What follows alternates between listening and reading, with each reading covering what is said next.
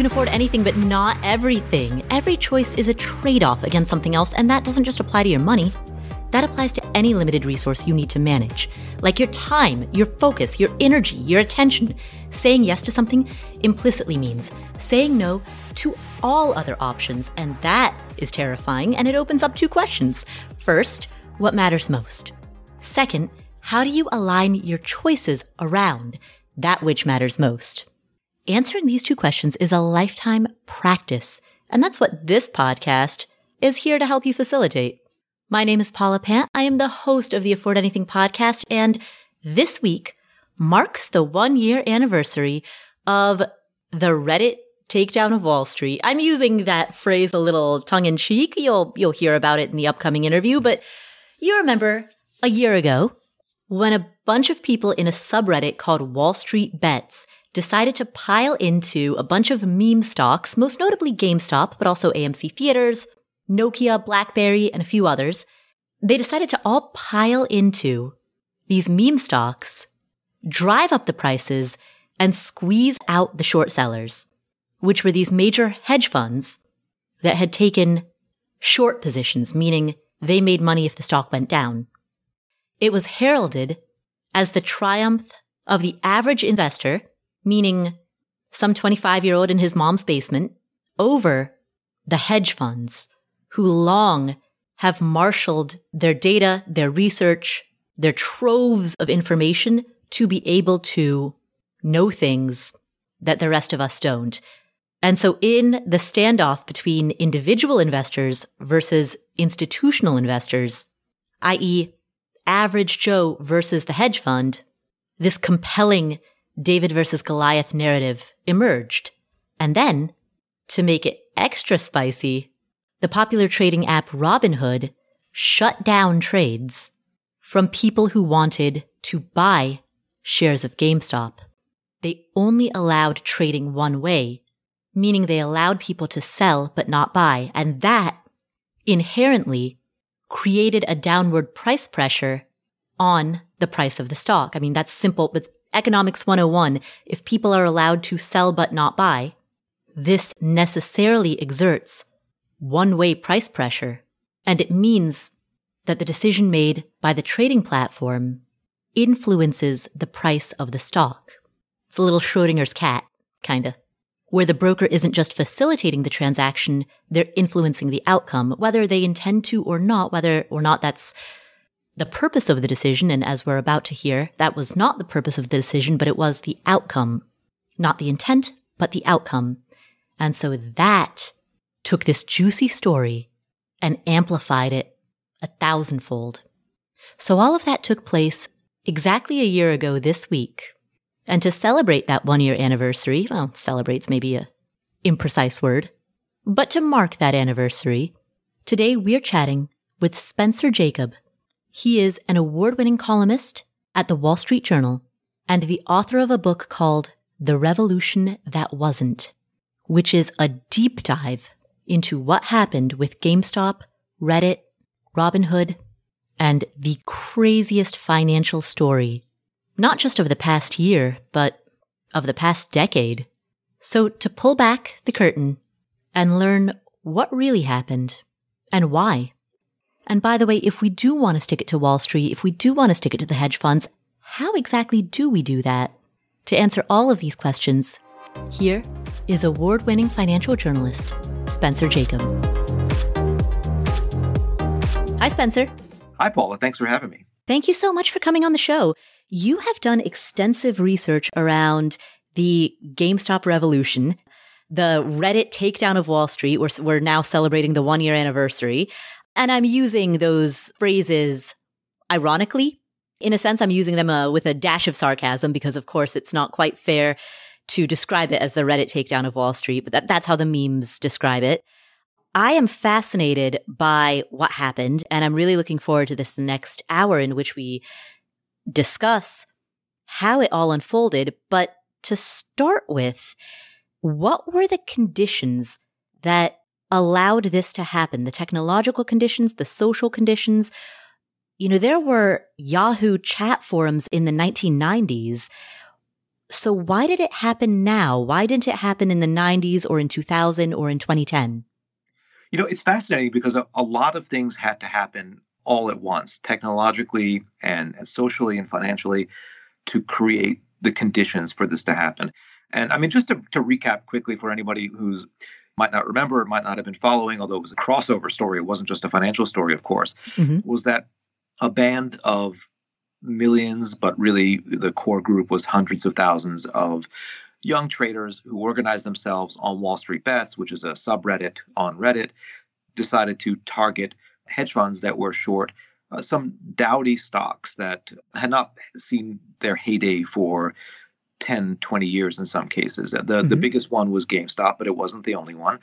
And they, they sort of they used its shares and options in its shares as a weapon to hurt Wall Street, to blow up hedge funds. And they they did hurt a handful of people on Wall Street. They basically you know, th- there were some sophisticated people on the board who said, you know what, the short interest in these stocks is so high that if we all get together and buy the stock and buy options, certain types of options in the stock, then uh, they'll be forced into huge losses, possibly losing all of their money. And mm-hmm. this will be a way to stick it to the man, and we're going to make money.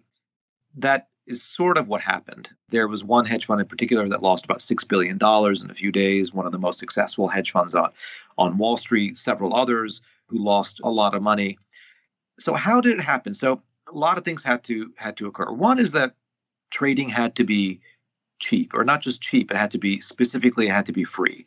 Uh, these days, when you go to any retail broker in the US and in other countries sometimes too, they'll say no commissions. You pay no commission when you trade. It's free to trade. It's not really free to trade. They they call it free to trade because there is a cost. Everything has a cost.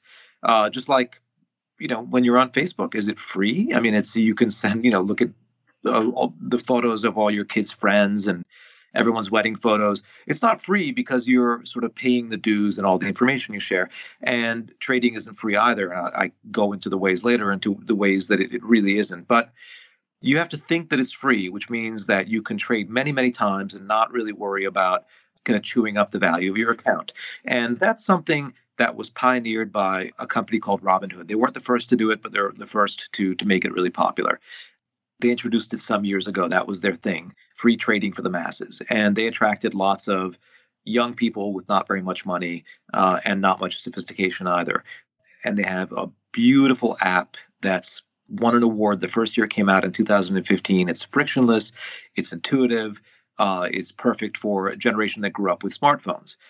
And in late 2019, because Robinhood by that point was getting about one out of every two brokerage accounts opened in the US, everybody else threw in the towel. Schwab and Fidelity and Ameritrade, eBay, all these much bigger firms just said, well, okay, we're going to stop charging commissions too. Mm-hmm. And it's going to cost us a lot of money, but we have to do it to compete. What happened was that there was an explosion in trading in, in retail interest. So the opposite happened from what they expected because they, they of course they still do make money when you trade uh, in other ways and they wound up making a lot more money. And this was leading into 2020 well you all remember what happened in 2020 mm-hmm. which was that the the covid-19 pandemic began. Now the covid-19 pandemic began you know millions of young people around the us were were sent home or went home to mom and dad or were sitting at home not going to to work. All of a sudden a lot of money that they were spending going out with their friends, going out for beers and whatever they weren't spending. They got stimulus checks. Mm-hmm. Uh, a lot of them got unemployment checks as well. They had money and nothing to spend it on, and they were bored. Another thing that had happened was that sports betting had taken off like a rocket since 2018. Mm-hmm. Sports betting is legal now, I believe, in 46 states, and you can do through a smartphone daily fantasy sports is legal pretty much in every state that had been for a number of years. And especially the young men men between the ages of 18 and 35 who really drove this phenomenon this gamestop mania also happened to the if you drew a venn diagram they overlapped with young men who were into sports betting who suddenly had no sports to bet on. You might mm. remember march april 2020 there were no sports. The only sports you could get on espn were like bowling Korean baseball, you know, and just reruns of old events. Like sports ceased to be a thing. Uh, and As a matter of fact, the the real boom in trading kind of got another leg up when March Madness was canceled, the men's NCAA basketball tournament, which is the most gambled upon event each year in the US. That led to an, an explosion in speculative trading, and of course, the stock market plunged. And volatility is very exciting. You know, if you're new to the stock market and you don't care, you know, you don't own a lot of stocks already, that you're not saying, oh man, my 401k is getting creamed. You're just seeing this thing moving up and down a couple of percent a day. There are some stocks that are moving up 10% or more a day, and especially exchange traded notes that uh, that have a lot of leverage in them, and, and trading in those took off like a rocket. I mean, there was one that was a, a bet on volatility futures that had a, just a massive, massive surge in trading, and people made if they bought at a certain time and sold at a certain time about 30 times their money in that note. That was one of the more popular things that people traded. They traded things that owned airline stocks. You know, airlines were on the verge of bankruptcy and then they got bailed out. So it was like a great game. It was more exciting than sports betting or a casino and more profitable too. And so that laid the stage for tens of, of millions of, of new, inexperienced people to come into the market who were then looking for the sort of the next rush and were learning what to do by going on social media, TikTok, YouTube, and as specifically uh, affects this story, Reddit, Wall Street Bets, which was a very sort of, you know, wild, uproarious, meme filled place to find trading advice. In 2020, we were also coming off of an 11 year bull run. Do you think that there was a level of confidence inspired by that? Young people who maybe didn't experience the recession of 2008, 2009, or if they did, experienced a massive long running recovery. You know, I think that that definitely played a role, and it definitely played a role in somewhat more experienced investors diving in because the you know BTFD. I'm not going to spell out every word in that acronym, but that was the motto of young traders who had, let's say, who had been active for a few year, more years since 2015, 2016. Right. And that's what a lot of people told me is that, you know, basically every time there's a dip, you go in and buy it because yep. the Fed's going to bail us out things always bounce back. And in terms of bouncing back, uh, uh, sorry, I'm just going to pause you because I'm sure there are people who are listening who are wondering what that acronym stands for. So I'll just I'll say it. Okay, all right. Buy the effing dip. BTFD. That is indeed what it stands for. And so their experience was every time there's like a scary event, there's some the Fed might raise rates or this or that or some international event or Greece, you know, coming close to defaulting that was a great time to buy. That was a an excellent time to buy. And so it's like a Pavlovian reaction. People who were a little bit more experienced in the market but had not experienced 2008, which is you know a few tens of millions of people also on top of the the people who were brand new in 2020 mm-hmm. and 2021 who played a big role in this like you saw something plunge and you you jumped in you know you got to be bold, you got to buy and ask questions later. And it doesn't matter if you kind of understood what you owned. You know, the the thing is that it's going up and you keep on buying it. A momentum was a very successful strategy for people. So that also played a role. And that, now let's look at 2020. Mm-hmm. Because it was a bear market. A bear market is defined as a 20% drop from a, a, previous high. And it certainly was a bear market. The stock market lost a third of its value very, very quickly in a matter of weeks. Uh, it was one of the quickest, it was actually, sorry, it was the quickest descent from an all time high to a bear market ever. Mm. But it also was the quickest recovery by orders of magnitude from a bear market. We were back by August, you made all your money back and then kept on making money. And so, you know, it was like uh, if you were going to sort of stick your head in the lion's mouth and come out and sort of get a dollar every time you did it or pick up nickels in front of a bulldozer or whatever metaphor you want for like risky activity that there was example number one that that was like if you were hesitant then you didn't make money and, and the, the fact of the matter is that a lot of people i'm a little bit older than most people who participated in this people my age who had something to lose who were worried about you know retiring in a decade or two did not jump back in because there was a global pandemic stuff was bad you know and so and even people who were known for being having a lot of equanimity when it came to the market, Warren Buffett, you know, he sold his airline stocks. Uh, he was kind of ridiculed by some of these people for selling his airline stocks when he could have let's say if he had doubled down, he would have doubled his money. But you know, who knew? You didn't know that they were going to be bailed out. You didn't know that so much money was going to be pumped into the economy and that we wouldn't all die of of this new illness. You know, that only some people would die. You know, and so you you could say he was being pretty prudent, but to these people there was a new boss in town and it was them and it wasn't him you know that was that was old school and they were no new school mm. and you know they people had told them don't buy cryptocurrency don't buy tesla it's a bubble and all these things and had turned out so far to be wrong and so kind of you know your your dad's broker at merrill lynch who wears a suit who's telling you what to do was like had given you terrible advice and hmm. and people on the internet had given you great advice, like strangers on the internet. And this is a generation that's much more open anyway to getting advice from random people who you know you might use pseudonyms. And there was one random guy at the, the center of this this whole thing who had gigantic influence, uh, more than the others. Right. Keith Gill, Roaring Kitty. That's right. And they didn't know his name was Keith Gill until really the episode was on the downside. But Keith Gill who is he was in fact a, a, financial advisor, Roaring Kitty or Deep Effing Value, uh, as he was known on on Wall Street Bets. Went from being this kind of marginal figure who was very cerebral, who was talking about this company called GameStop, to when it when it all of a sudden became a thing, people looked up all his old posts and all his old videos, and he had been touting it for a while. And, he, and the irony is he had been touting it as a value investment. Mm-hmm. But he was like somewhere between the value of traditional investing in memes. You know, he was a he was 34 years old at the time of the the main event took place, posting all kinds of memes and crazy videos and gesticulating wildly. you know, and so he he was like a good person to spread the message. Uh, and when he when he went from like posting cerebral videos that were five hours long to just posting like you know memes with pictures of cats and and you know movie posters and stuff like that. Then he went from being kind of nobody to being everybody. And the the main thing that he did was when he became the center of attention.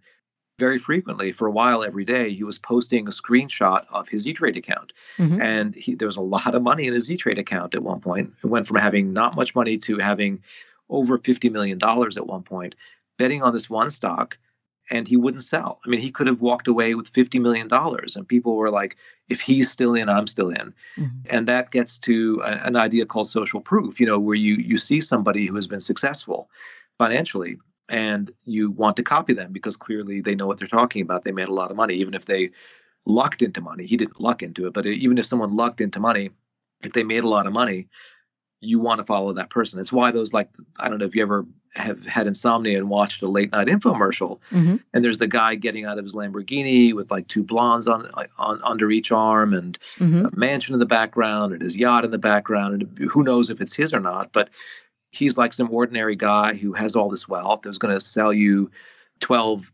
DVDs that show you how he did it and whatever. And so right. that's why it's not just he's not just sitting in an office. He's dressed really nicely, has an expensive watch, and he has all these toys that we know cost a lot of money because that ups his credibility. And that $50 million at one point that was in Keith Gill's E Trade account upped his credibility with this group. Right. And he was very gutsy. He did not sell. He did not take money off the table. And part of the the really the whole way that this scheme was supposed to work was that nobody was supposed to sell mm-hmm. ever and then you'd all make a lot of money somehow right so a, a, couple of things come to mind first my understanding and and you alluded to this when you said that uh, the irony is that keith gill actually initially bought this as a value investment he originally bought long call options on gamestop because of the fact that gamestop was reformulating its board and it brought in some people from, I believe, Chewy.com. well, that, that happened later. Yeah, Ryan Cohen came in, uh, and that that was towards the end. That it had already surged a bit, but it mm-hmm. was it had a plan, then it had another plan, then it had another plan, and he kind of believed in the in, in the plan. So he they brought in some new board members. You know, GameStop was a failing business. I, I have three sons, so um, who love video games, so I can give you a, a front row seat on GameStop over the years. And my oldest boy is turning 23 soon, you know, and he's been, gosh, we've been going there for 19 years or so, you know, you know, many PlayStation ver- uh, versions ago. And we don't go there very often anymore, hardly at all, because it's kind of like Blockbuster Video was maybe four or five years before it went out of business. You know, digitized competitors are getting all the business now, not them. Mm-hmm. But he saw a way for them to reinvent themselves. And, you know, he had a good theory. He was a smart guy. And other people saw the same opportunity. Michael Burry, who's a, a, famous value investor who became famous because he was featured in Michael Lewis's The Big Short.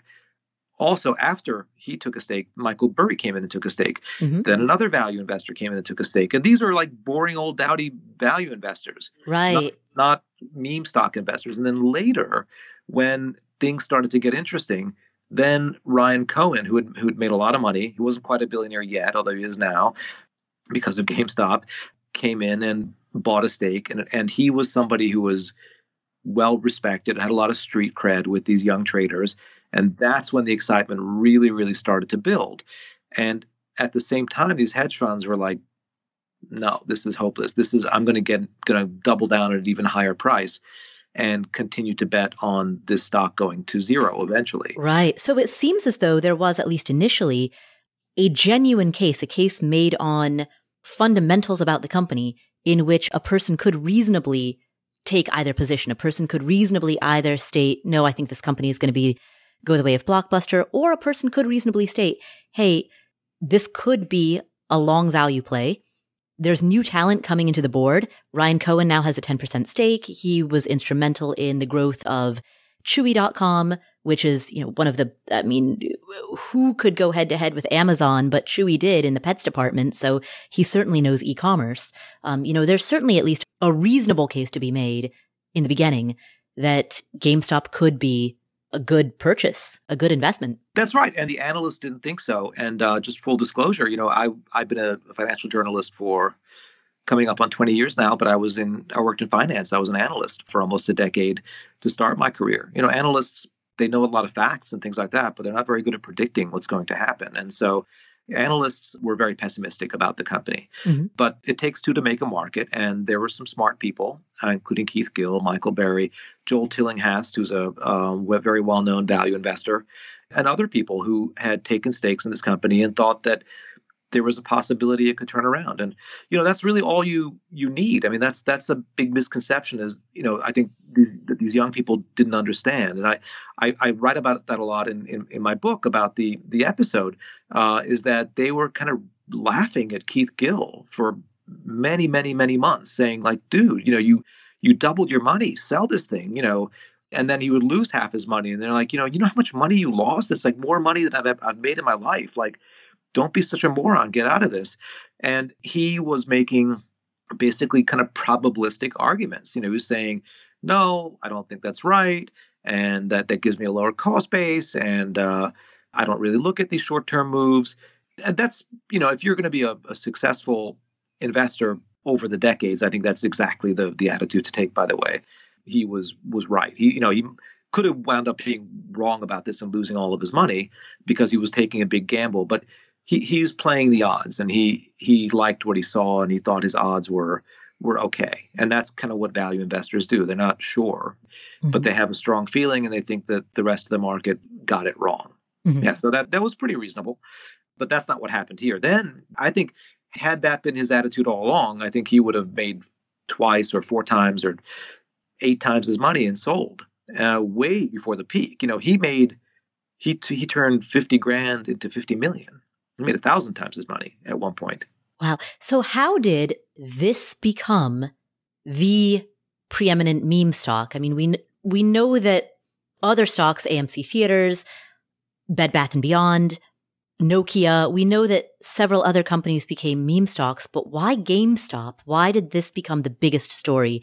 And why did uh, the subreddit Wall Street Bets grow from less than a million people up to 8 million people. I mean, why did why did this become the story? I think it's one of these things about like kind of lightning striking. It, it, it started to take off.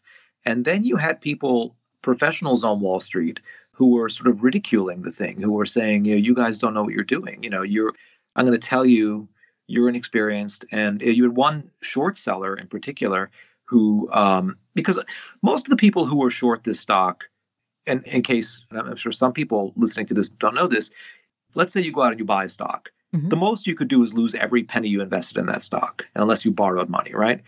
That would be pretty bad, but that's they're not going to come after your house, right? But a short seller is in the opposite position. The most they can make is 100%. So they sell a stock short and then it goes to zero.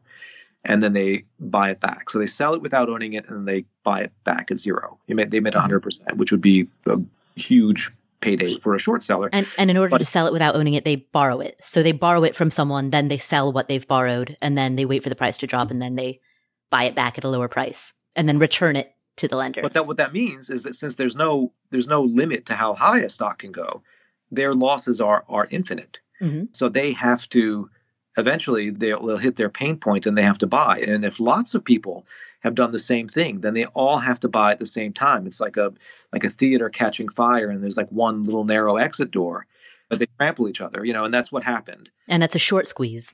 It was a short squeeze, and these people caused the short squeeze to happen. So, like, there's some great stock market stories in the 19th century if you're into financial history at all. 19th century, early 20th century, people used to do this on purpose. Well, they knew somebody was short a stock, and they're like, hey, let's you and I and some other people with a lot of money sneak up and very quietly, you know, there's no internet then, so you could kind of do it discreetly, buy up lots and lots and lots of the stock, and then, oh, we'll show up one day and say, hey, there's not enough stock for you to buy back.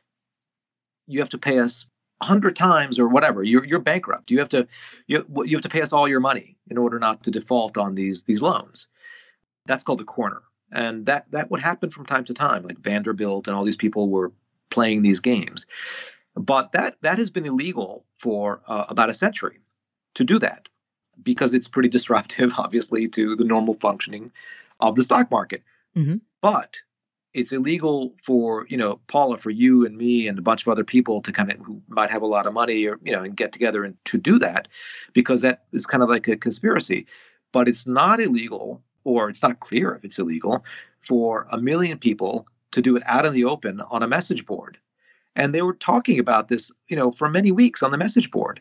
And and the thing is that this is a message board full of like, you know, jokes and memes and whatever. And and these hedge fund managers were not really paying attention or or a couple did but they didn't take it very seriously like they, they saw their names on the internet they had you know services that said oh if my name ever shows up on the internet or the name of my fund you know and so they, they'd pay some junior analyst to like you know write the, up a report like yeah boss they mentioned you but these guys don't know what they're talking about and for the most part they didn't but there were a few people who really did know what they're talking about we don't know who they are i've I and other people have tried to determine who they are, but they clearly were pretty sophisticated and they understood that you could do this. You could create an old fashioned corner or try to and create a, a, an explosion in the price. And so th- this was all planned out and written about and built the momentum built over weeks. And then Ryan Cohen showing up, upping a stake, then later getting, you know, a seat on the board, all these things kind of just poured fuel on the fire.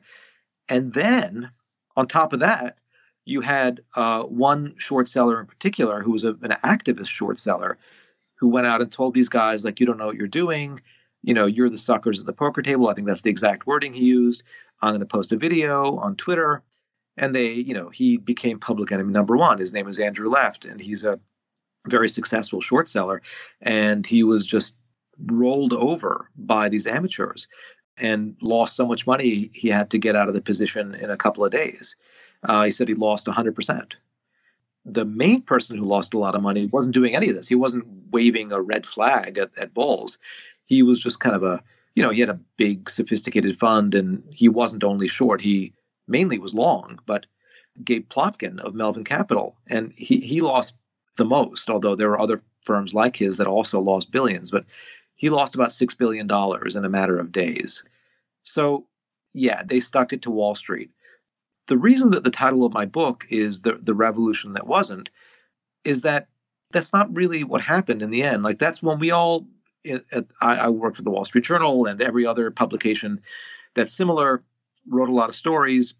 Those days, there were over a thousand news articles in English about this this phenomenon in a period of several days, about how they kind of pulled one over on Wall Street, and they didn't. That's the thing. Is like once you the dust cleared and you you think about it, you're like, you know, they they paid a lot of money to Wall Street. Like Wall Street is a lot of different types of companies, and they paid a, a ton of money to companies like Virtu and Citadel Securities and all options market makers and a lot of fund managers made money and a lot of executives who were already rich at these companies made money. And so the fact that this was kind of born out of, in part, out of a, a sort of sense of class resentment, all these people with like young people with not a lot of money contributed their savings to people who already were rich. You know, and a few guys lost money, but more money was was made by far on Wall Street than was lost during this whole episode.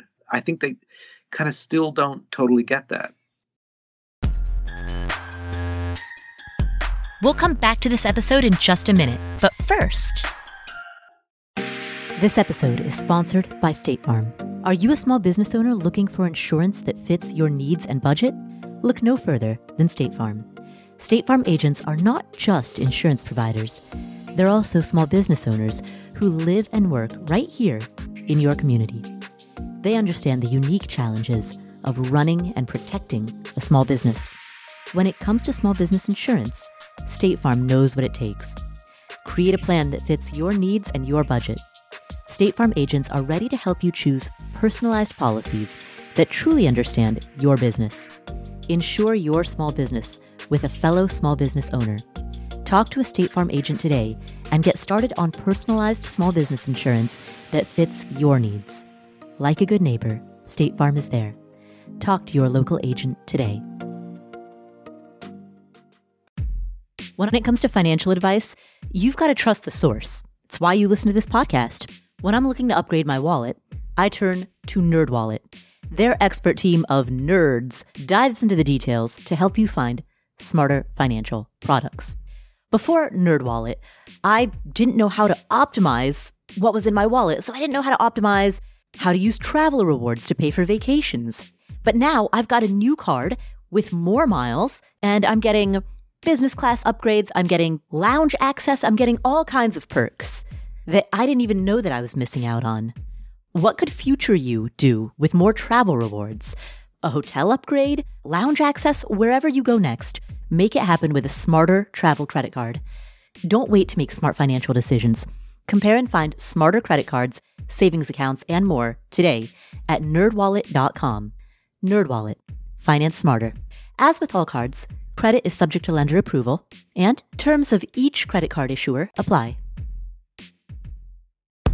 Real quick, name some super easy choices that you make. For example, when you book a flight, easy choice, avoid the middle seat, get the window or the aisle, right? Maybe at work or at home, there are certain things that you just always outsource, like tech support or a weekly house cleaning. Easy choices.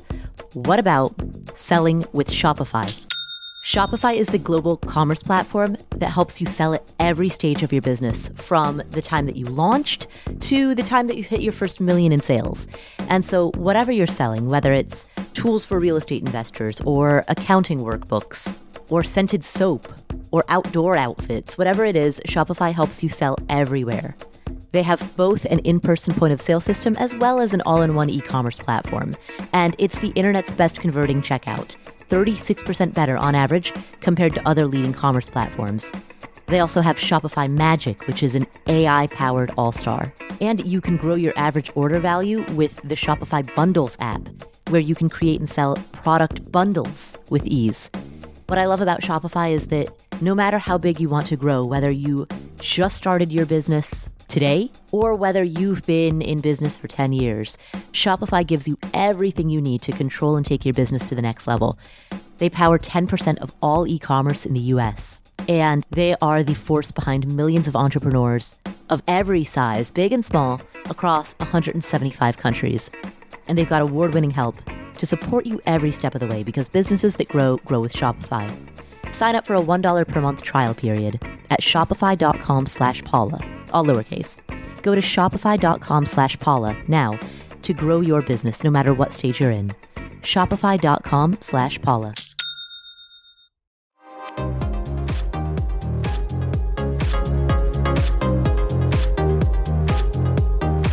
The popular mythology at the time was that transfer of wealth from Melvin Capital and all these big hedge funds to the little guy trading in his basement, the tw- you know the 23 year old trading in his basement. That was the mythology at the time. But to your point, that in aggregate, Wall Street made quite a bit of money. Did that come from enhanced information such as payment for order flow? Was that their mechanism for money making from this? No, it wasn't. I mean, th- there, there's a, a lot of payment for order flow went from one of these things that nobody talked about except like a 20 geeks, you know, sort of write about it uh, or work in the business to something that was nefarious that everybody was talking about. And let me just explain what that is. Payment for order flow, that's how Robinhood can be in business. It's not how Fidelity and Schwab and these more established brokers that do all kinds of give you a credit card and an IRA and stuff like that. They they you know some of them make money on that too, but for Robinhood, their median customer has 240 bucks in his or her account. That's nothing. I mean, that's like that you could never profitably operate a brokerage account with that little money.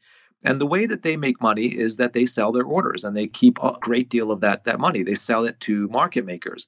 So instead of sending it to a stock exchange, they send it to a company like Citadel Securities or Virtu or whatever who executes the trade. Now, they're not ripping customers off. Let me just be clear. Uh, Citadel is not cheating people because they have to give you a price that's at least as good as the stock exchange. But Citadel, you know, I mean, people in the stock exchange make money. They drive nice cars. They live in nice houses, and and the people who work at Citadel live in really nice houses too. They're not doing it for free.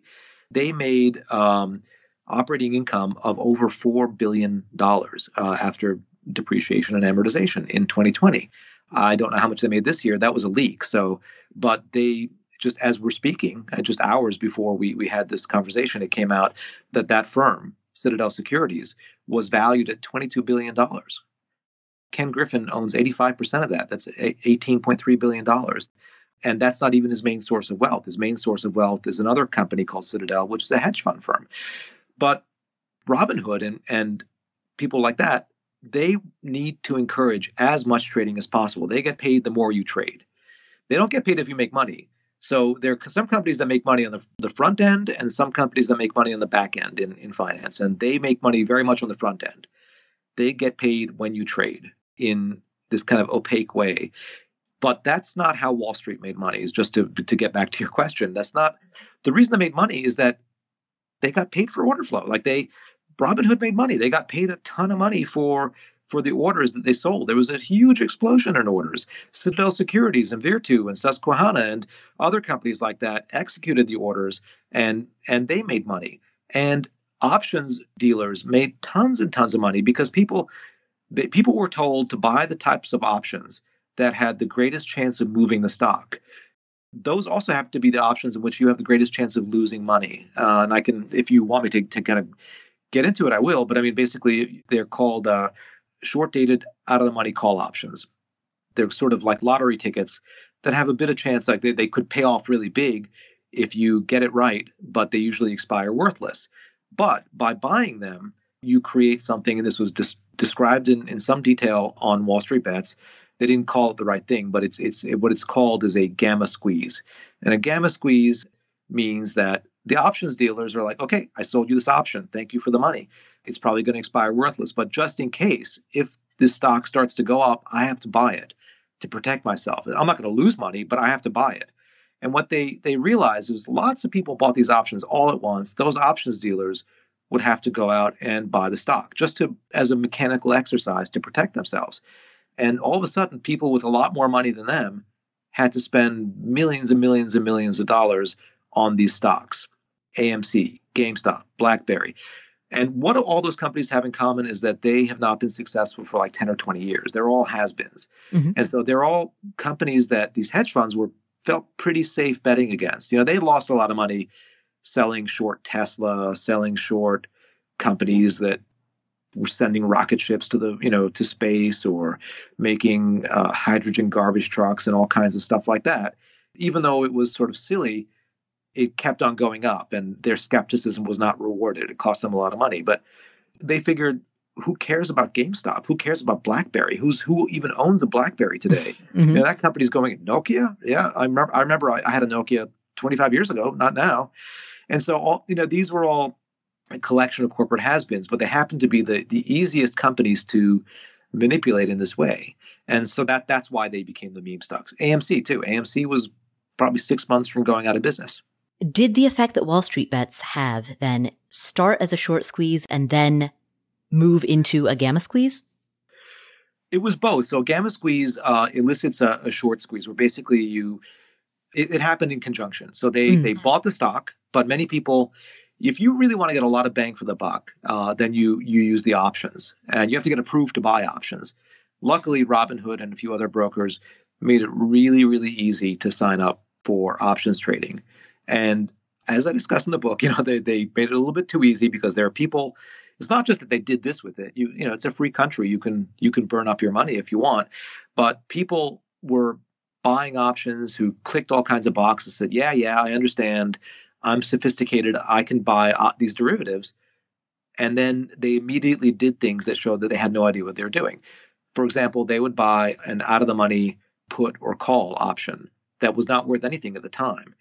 If you waited around for it to be worth something, maybe it would be.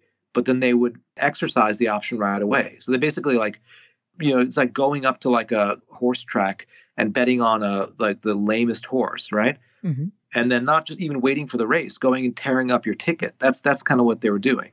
Mm. It's like, what do you even have any idea what you're doing? So there are people who are doing that, and, and they made it very easy to do that. And so lots of people were getting approved for borrowing money, for using derivatives and stuff like that. And that kind of supercharged this this whole movement. So yeah, it was a short squeeze and it was a gamma squeeze all at once, feeding upon itself. And that's how you got these crazy moves in a very short amount of time. So this brings us to the point where Robinhood halted trading, but only on one side of the transaction. Can you talk about what happened? Because that was when the internet and, you know, myself included, and this, this, everyone who follows personal finance even, even a little bit, that was a very dramatic day for all of us that's the day that every late night talk show host was like riffing on it. Every politician left and right. You know, this was this happened on January 28th. It happened 22 days after the Capitol riot. You know, the country was very raw at the time. It had happened barely a week after inauguration day for Joe Biden. All of a sudden, here's an issue that left and right totally agreed on. These young people got completely screwed, and Robinhood, and there was going to be hell to pay. Congressional hearings were called that day, and it's a little bit more boring than what actually happened, which was that basically it's not like magic when like you buy a stock, you see the trade execute right away. Okay, you made this much money. It takes a couple of days for you to get your money. It doesn't doesn't show up right away. There's a whole bunch of plumbing behind there, and every broker that is broker has to be part of that plumbing, and uh, you have to make sure that plumbing doesn't get clogged up, and you have to put money down with uh, a central clearinghouse to make sure that in case you really screw up and you can't deliver the money that people paid to buy stock from your clients, you've got some money there on deposit so that everyone gets paid. And if you really blow up and even that money is not enough, then everyone else has to chip in and, and cover the shortfall. If that didn't happen, then the financial system could kind of collapse, right? So you have to make sure that people are good for the money. And Robinhood at 3:30 in the morning Pacific time, so 6:30 in the morning Eastern time, their operations center got a call from the the group that does this, which is part of the U.S. government actually, uh, and they said, "Guys, um, can you send us three billion dollars in a few hours so you can stay in business?" And of course, there was no way they could do that. Mm-hmm. They were going to be out of business. This is for the deposits. This is the, for the deposits because because their clients all had taken the same kind of risk. Because so many of their clients had done the same exact thing going in the same not like some were selling and some were buying they were all just buying mm-hmm. and they were doing it with borrowed money in many cases they were like opening accounts and using money that robinhood kind of fronted them before their deposits cleared or they were using margin or they were buying derivatives and so if gamestop and eventually it was going to if gamestop and amc and all those other stocks reversed in price and they reversed enough then these clients could just walk away. Sorry, I don't have that money. Um, I, am like, I'm a 22 year old guy. You know, I, I, deliver pizzas. You know, I, I can't give you a few thousand dollars extra. So my bad. And there was a distinct possibility of that happening. You know, and they have these financial models, and so they said three billion dollars, please. And there was no way that Robinhood was going to come up, even in this crazy financial world we live in, with three billion dollars. They never raised three billion dollars in their entire history as a company. Mm. So Robinhood was a few hours away from going out of business, and they went back to the DTCC and they said, okay, we're going to reduce our risk. How about if we don't allow our clients to open any more positions? We'll allow them to sell, but we won't allow them to buy these stocks. And the DTCC kind of did them a solid and said, all right, well, we're going to recalculate. Then you only need $700 million, which was basically all the money that they could possibly gather in a few hours. They drew down all their bank credit lines and they went out that day and raised another billion dollars mm-hmm. from their investors that day. They almost blew themselves up. They, they were so successful at getting their clients to, to speculate in these stocks that they just were too successful. They, they almost overheated. And that's what happened. And all of a sudden, they went from being the sort of this broker, this uh, that, that said it was democratizing finance, to being public enemy number one. They mm-hmm. were people were raking them over the coals, and they thought you must have gotten a call from some hedge fund that was losing a lot of money and done this to save them. Mm. And that, that's that simply is, isn't what happened. If I say that on the internet, if I say that in an article, if I repeat that on Twitter or social media, I get, you know, 20 kind of crazy messages saying, Who are you working for? Who's paying you? I'm not working for anybody but the Wall Street Journal. I'm just telling you what happened. Mm-hmm. But that's that is exactly what happened. That's why they couldn't do it. But of course, that's when everyone went crazy. And you have not only do, is that still a, a very popular conspiracy theory, but there are probably like five more further conspiracy theories built on that that have have kind of emerged that are kind of way out there because of this sense of betrayal. And so I, I do understand why young people I know I know people who I know young people who who were in the middle of this who just felt like they were stabbed in the back by their broker. Mm. But their broker would have gone out of business and and possibly, you know, probably their deposits would have been covered, but the broker wouldn't have been in business anymore. So uh, who's to blame? Well, Robinhood is to blame kind of because they encouraged a lot of reckless behavior and they almost blew themselves up and they didn't do this to help anybody but themselves. They didn't do it to help hedge funds. It did help hedge funds, but that's not why they did it but they kind of became public enemy number one. A lot of other brokers took advantage of this to to win new business to say, hey, we don't use payment for order flow or whatever. That's not really not the issue. The issue is that these things happen. The market doesn't have infinite ability to to absorb risk. Right. And the reason that everyone was so upset by Robinhood's decision, I mean, twofold. One was that by limiting people's ability to buy the stock and only allowing them to sell it, it necessarily exerted one way pressure on the price. Yes, it did. That day, there actually was a rise during that day because some short sellers still had to cover. So that's when, so GameStop, just to put into context, GameStop in early 2020 got as low as almost $2 per share. Mm-hmm. That morning, it got as high as $483 per share. And there were other stocks that had even more extreme moves, by the way. And then the wheels came off, and then it fell a bunch that day, it fell a bunch the next day, it fell a bunch the next day, and the next day. Then the wheels really came off, and the kind of momentum came out of this. But not for good, because meme stocks are still a thing. And there are occasional gigantic increases in the share prices of the very same stocks that that played a starring role in this. I mean, you'll you'll see it happen any given week. You'll see and there'll be kind of new meme stocks too that go up a whole bunch because they're talked about on, on social media. The difference now is that that Wall Street, the people on Wall Street who care about these things, they know what's going on. They're they're making money off of it. They have computer programs that read these posts faster than a human can read it, and they're taking full advantage of what's going on, or they don't care. We'll come back to this episode after this word from our sponsors.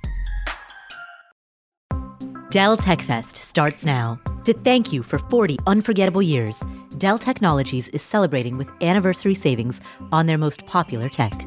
For a limited time only, save on select next gen PCs like the XPS 13 Plus, where you can make the everyday easier with Windows 11. Plus, curate your dream setup with great deals on select monitors, mice, and more must have electronics and accessories. When you shop online at Dell.com/deals, you'll have access to leading edge technology and free shipping on everything. Again, that's Dell.com slash deals. We're driven by the search for better. But when it comes to hiring, the best way to search for a candidate is not to search, but rather to match. And you can do that with Indeed. Indeed is your matching and hiring platform. They have more than 350 million global monthly visitors and a matching engine that leverages over 140 million qualifications and preferences every day.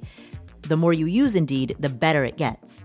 Because you can use Indeed for scheduling, screening, and messaging, you can connect with candidates faster. But beyond just faster, 93% of employers agree that Indeed delivers the highest quality matches as compared to other job sites. When I've hired people, I've always done so because we're in a time in which we're busy. I hire people for Afford Anything because we have way more work than we can handle, and we need more hands on deck. But the thing is, hiring itself is additional workload. So you've got extra workload on top of already too much workload. That's what hiring is. Indeed makes the whole process go a lot smoother. So join more than 3.5 million businesses around the world that use Indeed to hire great talent fast. And listeners of this show will get a $75 sponsored job credit to get your jobs more visibility at Indeed.com slash Paula. Just go to Indeed.com slash Paula right now and support our show by saying you heard about Indeed on this podcast. Indeed.com slash Paula. Terms and conditions apply. Need to hire? You need Indeed.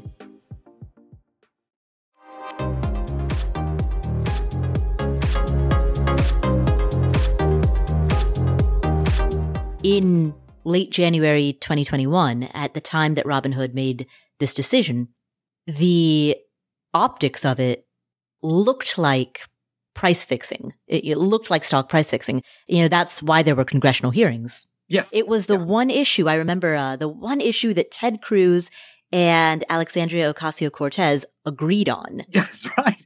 And Donald Trump Jr. and Josh Hawley. Right. Everybody. There was nobody out there. This is the most stupid thing you could possibly say as a politician, was what I'm saying now. I, mean, I guess I'm not, I'm not a politician. yeah. Is like, well, actually, this is what happened. Uh, so let's be accurate. I mean, I think maybe most of them probably didn't understand mm-hmm. at, at, at least that day or those days what was happening.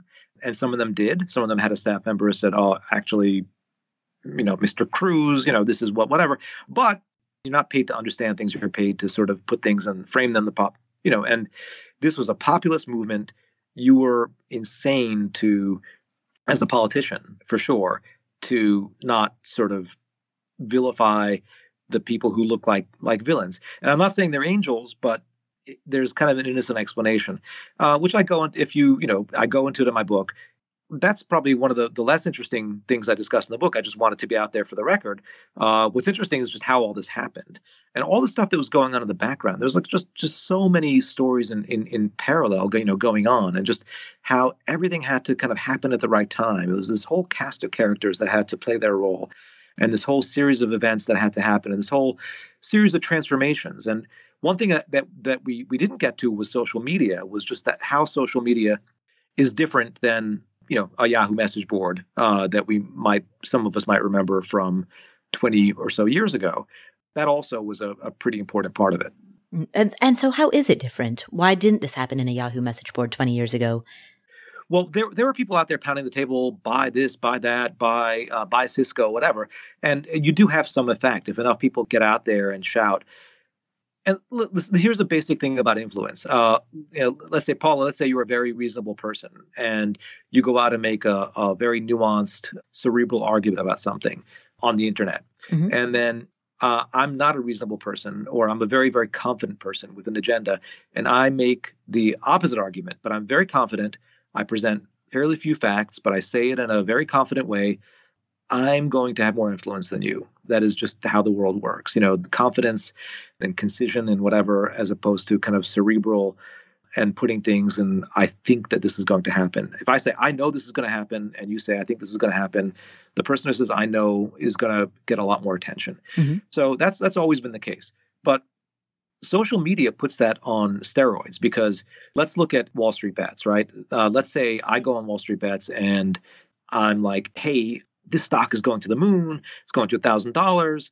I took out a second mortgage on my house, whatever, sold my car and did all this stuff so I could put as much money as possible into the stock. And you make a more nuanced argument. Not only is your argument less convincing, your argument will not be seen because there are algorithms that things that people have looked at that are wild, that are uh, bold, get more attention. And so if you go on um, a forum that has kind of it's a human based algorithm basically um, Reddit, people will upvote what I said a lot, and yours will be there if you really, really search for it, but it's kind of disappeared. And you know, people don't have followers on on Wall Street Bets. They they basically they're seeing the board and, they're seeing the things that are popular posts, mm-hmm. and so mine is going to be there. And so now imagine a third person not only doesn't see your your nuanced post, but sees my very confident post. But in addition to that, they have no idea what they're doing. They're new to the market. They heard about this GameStop thing. They heard about this opening a stock brokerage account at Robinhood. They're like, and because they're uh, Generation Z, they don't get their advice from a human being uh, or from their dad's broker or whatever. They get their advice from other people that seem a lot like them on the internet, with funny memes. And I'm posting funny memes and I'm, you know, whatever. And they they go on to Wall Street Bets and they see my post and they're like, I guess that's what successful stock traders do. And hey, Spencer has a picture of his his stock account and he's made a lot of money and he's funny and he seems like me. he's not Spencer. He's like some whatever stonks flying up one two three four five. You know, I use some pseudonym. They don't care about that they I'm some guy out there who seems to know what he's doing, seems to have had some success, is very confident in something, and so they're going to follow my lead. And so the modern social media played a, a, crucial role in this happening, not just in the sort of the sharing of this this sort of um, scheme to pump up GameStop, but just the the behavior of people who were new to it, who saw this the first thing they'd see every day during a certain period was Keith Gill's E Trade account, just the screenshot. Uh, deep effing value. He wasn't Keith Gill yet, uh, as far as they knew. They didn't know who he was. And everyone, and then there were just thousands of, of responses. If he's still buying, I'm still buying. This is going to the moon. This is going to a $1,000. For what it's worth, Keith Gill never said it's going to a $1,000, never urged anybody to buy, but he he became a big part of the the influence operation just passively. How does what happened differ from a pump and dump, or a, I guess a pump without the dump? That's right. that's how somebody put it. That's uh that's how um, Jordan Belfort put it to me. Uh, the Wolf of Wall Street. Mm-hmm. He went to prison for pump and dump schemes, and um, is now you know a law-abiding member of society, but that's how he put it to me. It was a pump without the dump, and that's he said that was really weird. And so that's very hard to do and very very unusual.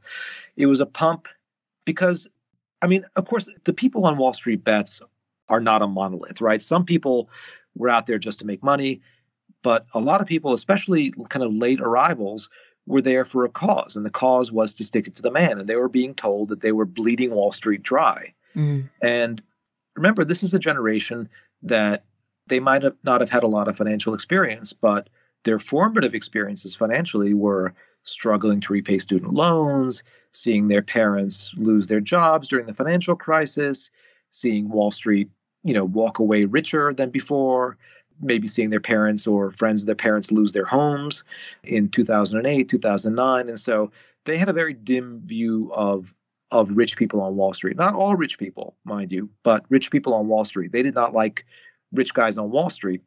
So harming rich guys on Wall Street what sounded like a great idea. Mm. And if they could do it with a little bit of money that wasn't even that that meaningful to them, let's go for it. And so that's why it was kind of like a pump without the dump because that the whole point was to quote unquote to have diamond hands and to not sell.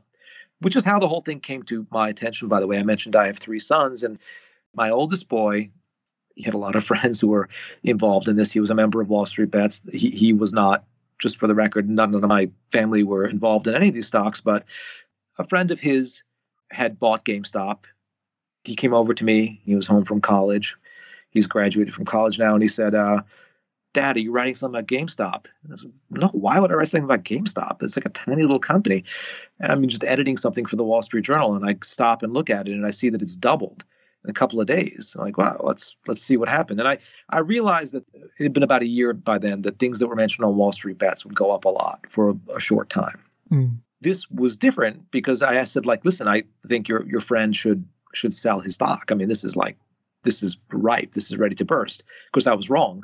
And he said, no, he's not going to sell. He won't sell until it gets to, I don't know, X crazy price. Like, why would he do that? Like, what's what's wrong with him? He said, no, no, no. It's a whole movement on Wall Street bets. They're all hanging on. They can't sell. literally 10 minutes after that, I was writing a letter to the publisher of my book saying, Hey, this I have something that will make a really great book. This is going to be crazy. This is before the first articles had appeared about it, but I could see that it was going to to blow up. That was pretty unique. Mm. I've been following investing for three decades. This is a, one of the strangest thing I've ever seen. I, I knew it right away. You know, they responded, "Oh, do you have a book proposal about it?" Like, no, this is like literally I found out about this ten minutes ago. I'll, I'll write something tonight, you know, but this is going to be a big deal. It's going to be in the news. And it was. I mean, it was. It's it's highly unusual. This is not something that happens all the time. A lot, a lot of things have to kind of happen all at once for this to to occur. Hmm. One of the things that you said that stood out to me is, you know, as I think about any other pump and dump or any other pump minus the dump or any other financial scheme out there, the differentiator may be that this was a movement. Yeah. Can you talk about that? The the notion of this as a movement rather than it being purely a money making ploy. Yeah, I mean the thing is that that it wasn't a, a, monolith. So people, many people, let's say there's like a a religious movement, Paul, and like you know, and people have been in the movement for a while, and they get a new recruit. I don't know. Have you noticed that? I don't know if you know anyone who's sort of suddenly become religious or kind of adhered to some mm. group or denomination they're the most enthusiastic ones, right? Yeah, exactly. And that's what happened here is that the people who were late, the people who were getting in in January 2021, and there were millions of them, all they saw was let's do this, let's blow these guys up. A lot of the people, and I, I, I speak with the, the founder of Wall Street Bets, Jamie Rogozinski, uh, really interesting, bright guy who founded this this bulletin board. And he's like, no, that's not what Wall Street Bets is about. Wall Street Bets is about hacking the system and making money the thing is like yeah that's what the original wall street bets was about and that's what the uh, you know that's what it was about once upon a time. But that's not what it became about for a short while. And so you had a lot of people who basically were all about blowing up hedge funds. That was their that was what they wanted to accomplish. But at the same time you had people who were just you know they were like yeah you know what? I just made a lot of money. I just made i just made like enough to buy a house enough to buy a car. I, i'm selling and they did sell. So once the smoke cleared and you looked at the figures, they sold. Like lots of people who were uh, who got in early sold and made money. They did not stick around. They did not have diamond hands. They did not take one for the movement. And I feel really sorry for the people who kind of have stayed in there and absorbed losses, uh, who bought at, you know, 400, 450, 480 dollars and, and higher and are sitting on losses uh, that are, are meaningful to them because they wanted to be part of the movement. And some of them would say, I don't care. I don't care that I lost money. Well, okay, fine. But some of them do care. And, and there are support groups for people who, who who lost money on these meme stocks. And it's it's kind of kind of sad. And I hope that those people go out or parents of those people or acquaintances of those people read my book because there, you know there really is a way to stick it to the man i think on wall street if you really resent Wall Street, which makes a ton of money, and you don't like the way that they they do business and you don't like their ethos, yeah, there's a way to to stick it to Wall Street, which is don't pay them money. They did the opposite. They paid them a lot of money. Do the opposite. Don't pay them a lot of money. You can own stocks and and own mutual funds and things like that for very very little money, and you can slowly get rich. Uh, and Wall Street provides all the tools and you can be like an unprofitable customer for Wall Street. You know, you could open up a Robinhood account, buy a bunch of stocks, and not check it for five years. You know, buy some conservative stocks, I hope, but like you know, and not just and just not check it. And you know, they're they're not going to be making any money off of you. They have to pay all the overhead of running your account. They can't call you up and say, "Sorry, you're not crazy and you're not trading all the time. You can't keep your account." They have to keep your account open, and your account is kind of going to be subsidized by all the people who are very active. So there's a way to stick it to the man. I mean, that's kind of the opposite of what they did, but that's a good way to do it. So low fee passive buy and hold investing is the actual that's, movement. Jack Bogle was the one who found the, the true movement. yes. Yeah, I think so. Yeah. That's the movement. That's you don't like Wall Street making a crazy amount of money off of you. You don't like Wall Street's ethos for whatever reason. I, I don't hate Wall Street or love Wall Street. Is just it is what it is, you know. But mm-hmm. if you have a chip on your shoulder and you want to stick it to Wall Street, and you and millions of other young people do that, Wall Street is going to hate you. You know, mm. that's that is Wall Street's worst nightmare is you reaping the benefits without paying them crazy fees. Oh, wow. I, okay. I, I love that as the ultimate moral of the story, the low fee passive index fund approach, the Boglehead approach, the fire community approach. Totally. I think that's, first of all, that's just the wise way to be with your finances, Paul. I mean, that's, uh, I think the evidence is just overwhelming that that is, that is the thing to do. That is the way to, to be. That is the long-term route to success. You know, it's most conducive to building a nice nest egg. But as a twofer, it's the polar opposite of what these people did. Be, you know, lazy basically, and don't check your account all the time. Don't be hyperactive. Don't pay a lot. Be cheap and lazy. And Wall Street's going to grit their teeth, but they have to to provide these services to you. And that's the other thing is like I mentioned at the beginning of our talk that commissions going to zero were a big part of this. Well, the fact that, that commissions went to zero was the, the result of decades and decades and decades of technological advancement and competition. You know, you could not have done this 40 years ago. Today, you can do this. You could be a passive investor and, you know, invest for nothing and rebalance for nothing and open up a robo advisor account or, or just, you know, buy index funds and hold them or buy a life cycle fund that rebalances. And it's the best thing that you can do for yourself in the long term. And if you hate Wall Street, well, there's a there's a bonus. Thank you for spending this time with us. Where can people find you if they would like to know more about you and your work? They can find me on Twitter at Spencer Jakab, S P E N C E R J A K A B. They can buy my book on this whole phenomenon, uh, which I hope they do. It's called The Revolution That Wasn't GameStop, Reddit, and the Fleecing of Small Investors, out from uh, Portfolio Books or out in uh, Commonwealth countries from Penguin Business. And um, they can go to my personal website, spencerjakab.com, where they'll see my picture and they can read uh, synopses of my articles for the Wall Street Journal, uh, or they can go to the Wall Street Journal, where I'm the editor of the Heard on the Street column, the financial analysis and opinion column of the Wall Street Journal, and uh, they can even see an occasional article there, although mostly I edit other people's articles these days. Great. Well, thank you so much. Thanks so much for having me.